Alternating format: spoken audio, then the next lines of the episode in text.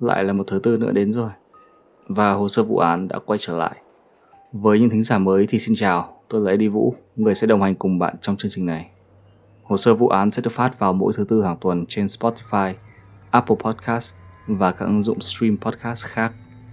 Nếu mọi người có bất kỳ câu hỏi hay là muốn bàn thêm về các vụ án thì hãy gửi email về địa chỉ hồ sơ vụ án podcast a.gmail.com Ngày hôm nay, chúng ta sẽ nói về một kẻ giết người hàng loạt vô cùng nổi tiếng, khiến người dân nước Mỹ vô cùng sợ hãi và cụm từ kẻ giết người hàng loạt được phổ biến từ sau vụ án này. Từ năm 1974 tới năm 1978, hắn đã khai rằng mình đã giết hại 30 người và cảnh sát đã chứng minh được 20 vụ án. Ngày hôm nay, chúng ta sẽ nhìn vào kẻ giết người hàng loạt Ted Bundy. Ted Bundy sinh ngày 24 tháng 11 năm 1946 ở Vermont. Có mẹ là Eleanor Lewis và nhiều người cho rằng người bố thất lạc của Ted là một thành viên trong gia đình. Khi Ted mới sinh, Eleanor đã không muốn nuôi và bỏ rơi ở trên đường. Tuy nhiên thì ông bà ngoại của Ted biết chuyện, khuyên bảo Eleanor mang Ted trở về nhà. Vì sợ bị điều tiếng là chữa hoang, nên ông bà ngoại đã nói dối Ted là Ted là con đẻ của ông bà ngoại, còn Eleanor, mẹ của Ted, là chị gái. Sau này khi trưởng thành, Ted Bundy phát hiện ra sự thật thì đã vô cùng hận mẹ mình vì đã không nói sự thật về bản thân mình cũng như không biết bố đẻ của mình là ai. Theo lời của mẹ, khi Ted lớn lên thì khá bình thường, hiếu động và muốn trở thành một luật sư hoặc là một chính trị gia. Ted thông minh, có học lực khá, nhưng với giao tiếp xã hội thì không tốt, ít bạn, rất hay bị trêu chọc, chế giễu. Theo một số nguồn tin, ông ngoại của Ted là một kẻ bạo hành. Ted không ít lần chứng kiến ông ngoại đánh bà ngoại và còn đánh đập thú nuôi. Bà ngoại của Ted bị trầm cảm và Ted cũng đã từng chứng kiến bà ngoại của mình bị các bác sĩ chữa bệnh bằng cách sốc điện. Bà ngoại của Ted nói rằng một đêm khi đang ngủ, bà ngoại của Ted tỉnh dậy thì thấy xung quanh mình toàn dao và đứa cháu 3 tuổi của mình đứng bên cạnh nở một nụ cười. Năm 1950, Ted cùng mẹ mình đến Washington để sinh sống và Eleanor đã tái kết hôn với một người đàn ông có tên là John Bundy. Từ đó, Ted đổi tên chính thức thành Ted Bundy. Ted sống cùng mẹ, dượng và hai người em cùng mẹ khác cha, nhưng chưa bao giờ thể hiện mình muốn gần gũi gia đình. Luôn sống một mình, tính cách hướng nội kể cả với người thân trong gia đình. Eleanor và John luôn cố gắng dành thời gian cho gia đình, thường xuyên đưa cả gia đình đến nhà thờ, là những người lương thiện, tạo mái ấm cho Ted. Năm 1966, Ted Bundy lên Đại học Washington và có được một bằng cử nhân về tâm lý. Ngoài ra, có được một người bạn gái đầu tiên có tên là Diane. Sau khi tốt nghiệp, Ted mong muốn được làm một công việc liên quan tới chính trị Điều này khá dễ hiểu vì Ted Bundy là một người luôn quan tâm tới góc nhìn của người khác về bản thân mình, luôn để ý xem người khác nói gì về mình. Tháng 4 năm 1974, một người phụ nữ có tên là Linda Ann Haley, 21 tuổi, học cùng trường đại học với Ted Bundy, biến mất một cách bí ẩn. Theo bạn cùng phòng của Linda, Linda làm việc ở radio và mỗi sáng sớm thì đều phải dậy để đi làm. Vào buổi sáng hôm đó, đồng hồ báo thức kêu nhưng bạn cùng phòng không thấy Linda dậy để tắt và Linda cũng không xuất hiện ở chỗ làm. Theo lời của người bạn này, thì tối hôm trước, Linda đi ngủ vào lúc 12 giờ và trông thì không có biểu hiện gì là kỳ lạ. Linda là một người sống có trách nhiệm, nên khi không có ai thấy Linda đâu, thì người thân đã báo cho cảnh sát ngay lập tức. Khi cảnh sát lên phòng riêng của Linda, lật chăn lên thì phát hiện ở trên gối ướt đẫm máu Tháng 6 năm 1974, một người phụ nữ khác cùng ở trong ký túc biến mất. Cô gái có tên là Georgian Hockland và lần cuối cùng người ta nhìn thấy Georgian là tối hôm thứ hai khi Georgian rời khỏi bữa tiệc ở hội sinh viên và đi về phòng một mình. Georgian cũng không phải là người có tính tình thất thường, biến mất và không nói cho ai cả. Cả hai vụ mất tích này thì đều không có nhiều dữ kiện và thiết bị của cảnh sát lúc bấy giờ thì chưa đủ tiên tiến để giúp điều tra xác định chuyện gì đã xảy ra. Sau khi tốt nghiệp đại học, Ted muốn học tiếp để lấy bằng luật sư nên đã gửi đơn tới các trường đại học luật nổi tiếng nhưng điểm thi của Ted quá thấp và đều bị từ chối. Ted đã phải học tại một trường đại học nhỏ vào buổi tối. Đây chính là điều mà Ted cảm thấy vô cùng xấu hổ và mặc cảm.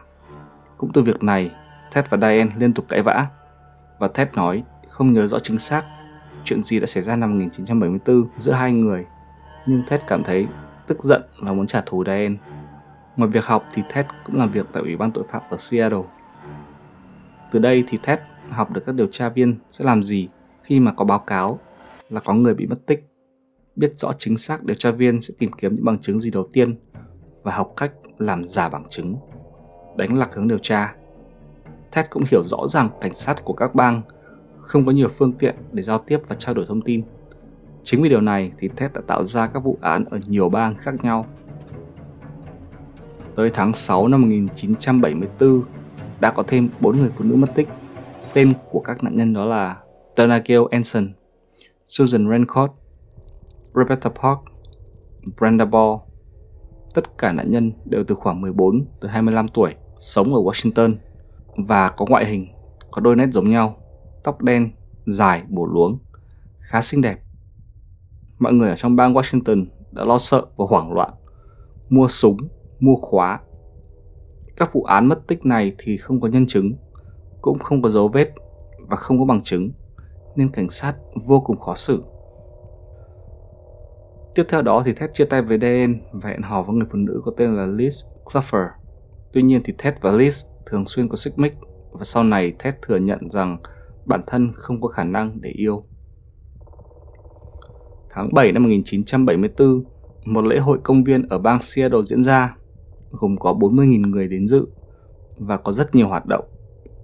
Sau khi lễ hội kết thúc, cảnh sát nhận được tin báo rằng có hai người phụ nữ mất tích, Dennis Naslund và Janice Ons.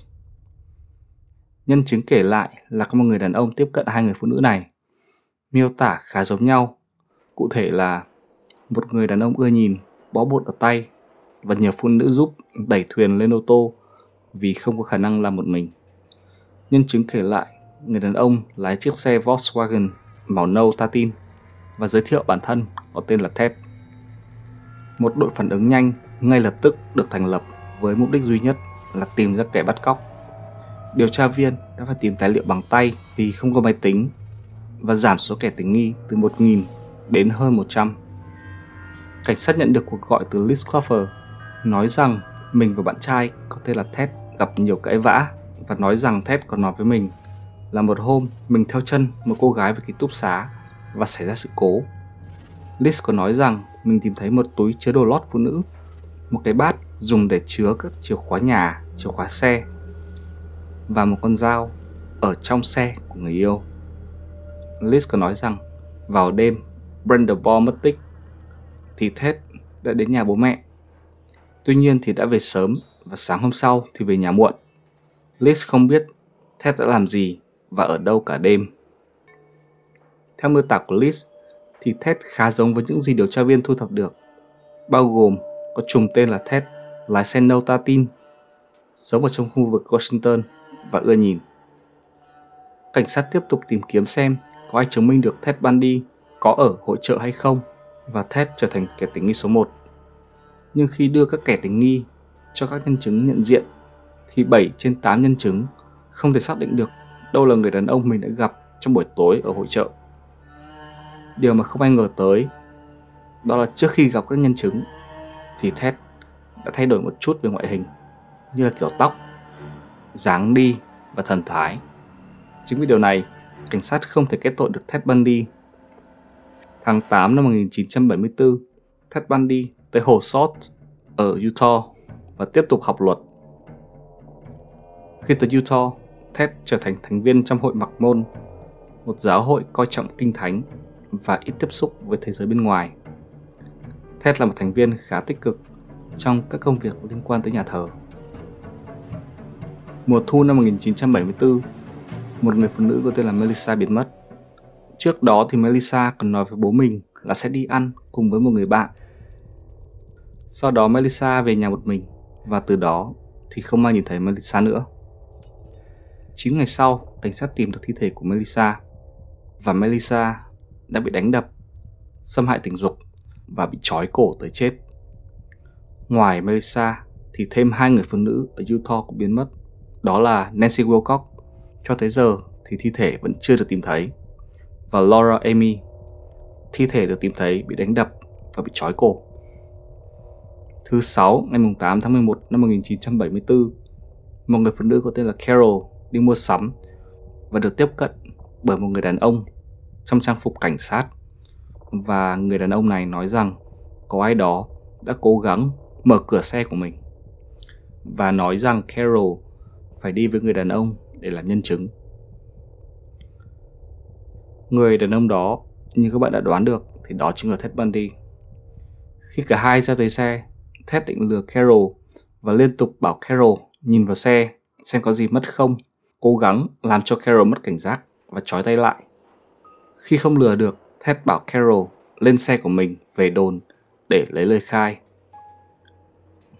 Xe của Ted vẫn là chiếc xe bớt màu tin, nhưng Carol nghĩ rằng Ted là cảnh sát, đang làm nhiệm vụ nên đồng ý lên xe. Khi đang đi thì đột nhiên Ted cầm tay Carol và cố gắng đeo còng tay. Carol chống cự nhưng Ted lôi ra súng để đe dọa. Nếu không ngồi im thì sẽ bắn vỡ đầu. Carol đạp cửa xe, chạy ra ngoài đường, lao tới một chiếc xe đang lưu thông và nhờ tài xế chở đến một cảnh sát. Đây chính là nạn nhân duy nhất còn sống sót sau khi đụng độ với Ted Bundy. 4 tiếng sau, một người phụ nữ có tên là Deborah Kent bị giết. Deborah tới dự một vở kịch, nhưng phải về sớm để đón em trai của mình. Tuy nhiên thì chưa ra tới xe, thì Deborah đã bị sát hại. Khi cảnh sát tìm tới xe của Deborah, họ đã tìm thấy một chiếc chìa khóa, cũng chính là chiếc chìa khóa để mở còng tay của Carol, chứng tỏ hai vụ án này được diễn ra bởi cùng một người. Mùng 5 tháng 3 năm 1975, năm thi thể được tìm thấy ở núi Taylor, Washington. Khi một nhóm học sinh đang đi chơi trong rừng thì tìm thấy hộp sọ của một thi thể. Hộp sọ chính là của Brenda Ball và các thi thể còn lại lần lượt được khai quật và xác định được đó chính là những người phụ nữ mất tích đầu tiên ở Washington. Trong số đó, thì cảnh sát còn tìm thấy hai người phụ nữ biến mất trong lễ hội ở công viên bang. Vì thiết bị lúc bấy giờ chưa đủ tiên tiến nên cảnh sát không tìm được manh mối nào hữu dụng hay xác định nguyên nhân chết của từng người là gì. Sau những gì xảy ra với Carol thì Ted chuyển tới bang Colorado để sinh sống. Và ngày 27 tháng 1 năm 1975, Karen Campbell biến mất sau khi đi ăn tối cùng với chồng sắp cưới của mình. Karen và phu thê ngồi chơi ở sảnh khách sạn mà mình đang nghỉ dưỡng thì quyết định lên phòng để lấy tạp chí để đọc. Đáng buồn là khi cửa thang máy đóng lại, cũng là lần cuối bất kỳ ai nhìn thấy Karen còn sống. 26 ngày sau, thi thể của Karen được tìm thấy không xa ở khách sạn. Karen chết 2 tiếng sau khi đi ăn tối cùng với chồng sắp cưới. Sau đó thêm hai người phụ nữ biến mất, đó là Julie Cunningham 26 tuổi và Dennis 24 tuổi. Các vụ mất tích xảy ra liên tục và các nạn nhân nhìn khá giống nhau. Cách thức biến mất cũng khá giống nhau. Cảnh sát của các bang vẫn không giao tiếp và kết nối vụ án với nhau. Đây cũng là kế hoạch của Ted Bundy. Vì Ted biết rằng nếu ở mãi một bang thì kiểu gì cũng bị tìm tới và liên tục chuyển chỗ ở. Tháng 8 năm 1975, cảnh sát tuần đêm thấy một chiếc xe ô tô bốc màu nâu ta tin lái xe mà không bật đèn đã tới kiểm tra. Nhưng tài xế đã phóng xe đi. Cảnh sát đuổi theo và bắt được tài xế. Mang tới đồn tạm giam vì không tuân thủ hiệu lệnh của cảnh sát. Nhận diện tài xế, đó chính là Ted Bundy.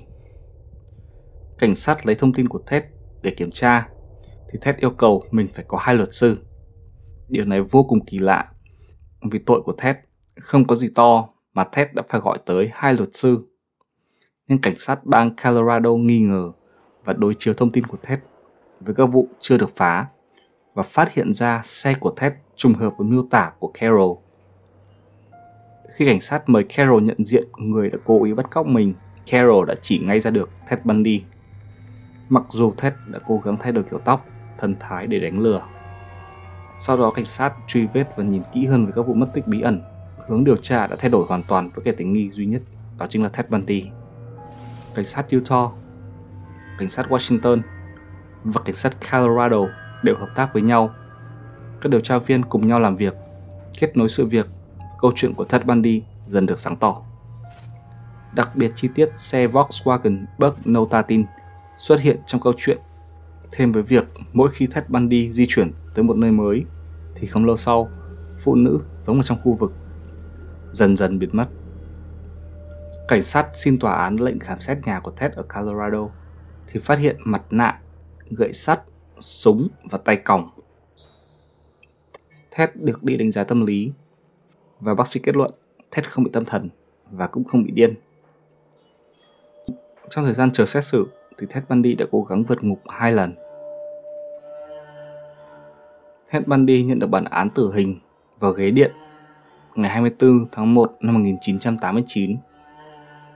Vụ việc của Ted Bundy vô cùng nổi tiếng, khiến cả nước Mỹ phải bàn tán. Cho tới khi Ted Bundy thì cụm từ kẻ giết người hàng loạt chưa được sử dụng thường xuyên. Trong các phiên tòa của Ted thì Ted không bao giờ cảm thấy hối hận, không bao giờ cảm thấy có lỗi vì những gì mình đã làm. Thái độ của Ted Bundy luôn cởi mở, giễu cợt, cười đùa, không chút nào thể hiện sự hối lỗi.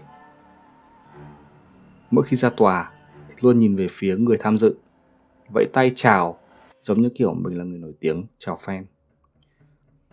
Người dân bàn tán khá nhiều về Ted Bundy, không chỉ vì Ted tự nhận mình đã giết 30 người và kể nó giống như thành tích, mà là vì vẻ mặt dễ nhìn, lời nói dễ tin. Phụ nữ lúc bấy giờ cảm thấy khá thích thú với hình tượng kẻ giết người đẹp trai. Vụ việc của Ted Bundy đã là nguồn cảm hứng cho khá nhiều bộ phim. Trong đó thì gần đây nhất đó là bộ phim của Zac Efron. Đó là vụ án của tuần này. Nếu mọi người có bất kỳ câu hỏi hay là muốn bàn thêm về các vụ án thì làm ơn hãy gửi email về địa chỉ hồ sơ vụ án podcast@gmail.com. Cảm ơn mọi người đã cảm ơn mọi người đã lắng nghe, cảm ơn mọi người đã lắng nghe, cảm ơn mọi người đã lắng nghe. Cảm ơn mọi người đã lắng nghe. Xin chào và hẹn gặp lại. Tôi là Eddie Vũ, đây là hồ sơ vụ án. Xin chào và hẹn gặp lại.